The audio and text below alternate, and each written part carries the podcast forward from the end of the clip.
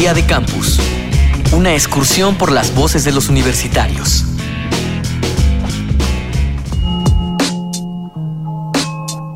Desde hace algunos años, a la exploración de la sexualidad le ha resultado insuficiente hablar de dos géneros humanos. Hace tiempo que rebasamos la idea de que hay algunas cosas que son para niños y otras más para niñas. Sin embargo, algunas personas consideran que ahí no acaban las imposiciones y que simplemente denominarse hombre o mujer se queda ya bastante corto para las posibilidades de la mente. ¿Para ti existe el género? ¿Y cuál sería la diferencia entre sexo y género?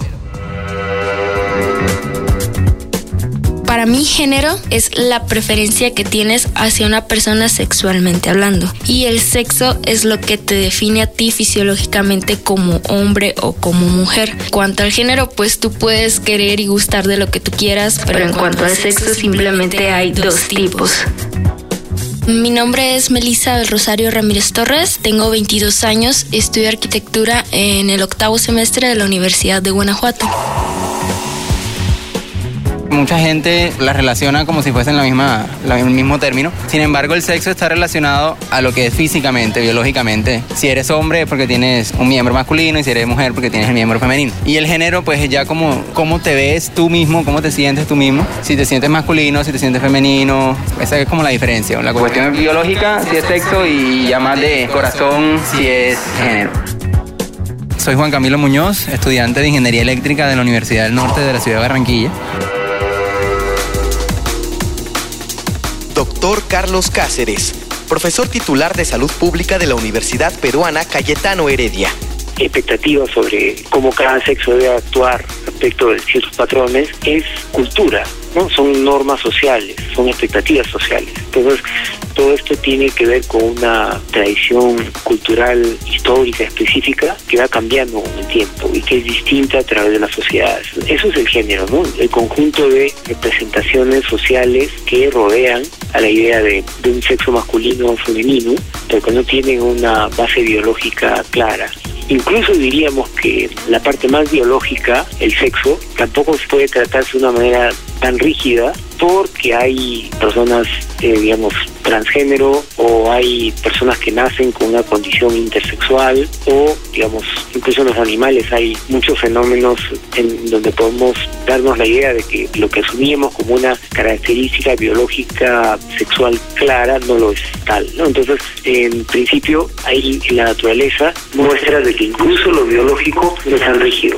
Con mayor razón, lo social no es rígido creo que la diferencia entre sexo y género pues es eh, radica en, la preferencia sexual, ese es un como un filtro y en el otro en cómo se define la persona, porque podemos ver que hay personas que desde que nacen se sienten distintas a su sexualidad y cuando son grandes pues pueden afirmarlo, ¿no? Ellos mismos dicen, yo tengo otro género distinto de mi cuerpo, que no tiene absolutamente nada de malo. Mi nombre es Miguel Ángel Peña García, soy alumno de la Facultad de Ciencias Políticas y Sociales para mí género es lo que ponen como la biología, femenino masculino. Y el, sexo más se trata de la sexualidad de la persona. Y eso no tiene mucho que ver, no clasificar las personas. Aline de Andrade Lourenço, 27 anos, Universidade Estadual de Campinas, faço enfermagem no Brasil.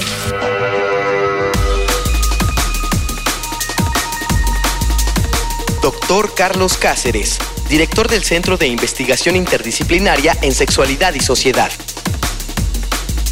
Es eh, importante tener en cuenta que el sexo de alguna manera toma uno fijo al nacer y es interpretable más directamente. El género no, no, el género es mucho más construido, no tiene mucho más que ver con la tradición, eh, depende de digamos, dinámicas de poder que han hecho que cambien ciertos atributos o no vinculados al, género. Entonces eh, debemos reconocerlo así y evitar entrar en el lenguaje de que sexo y género son la misma cosa, no lo son. Día de Campus, una producción de la Unión de Universidades de América Latina y el Caribe y Radio UNAM, con la colaboración de la Universidad Uninorte de Colombia, la Universidad Nacional Autónoma de México, la Universidad de Guanajuato y la Universidad Estatal de Campinas en Brasil.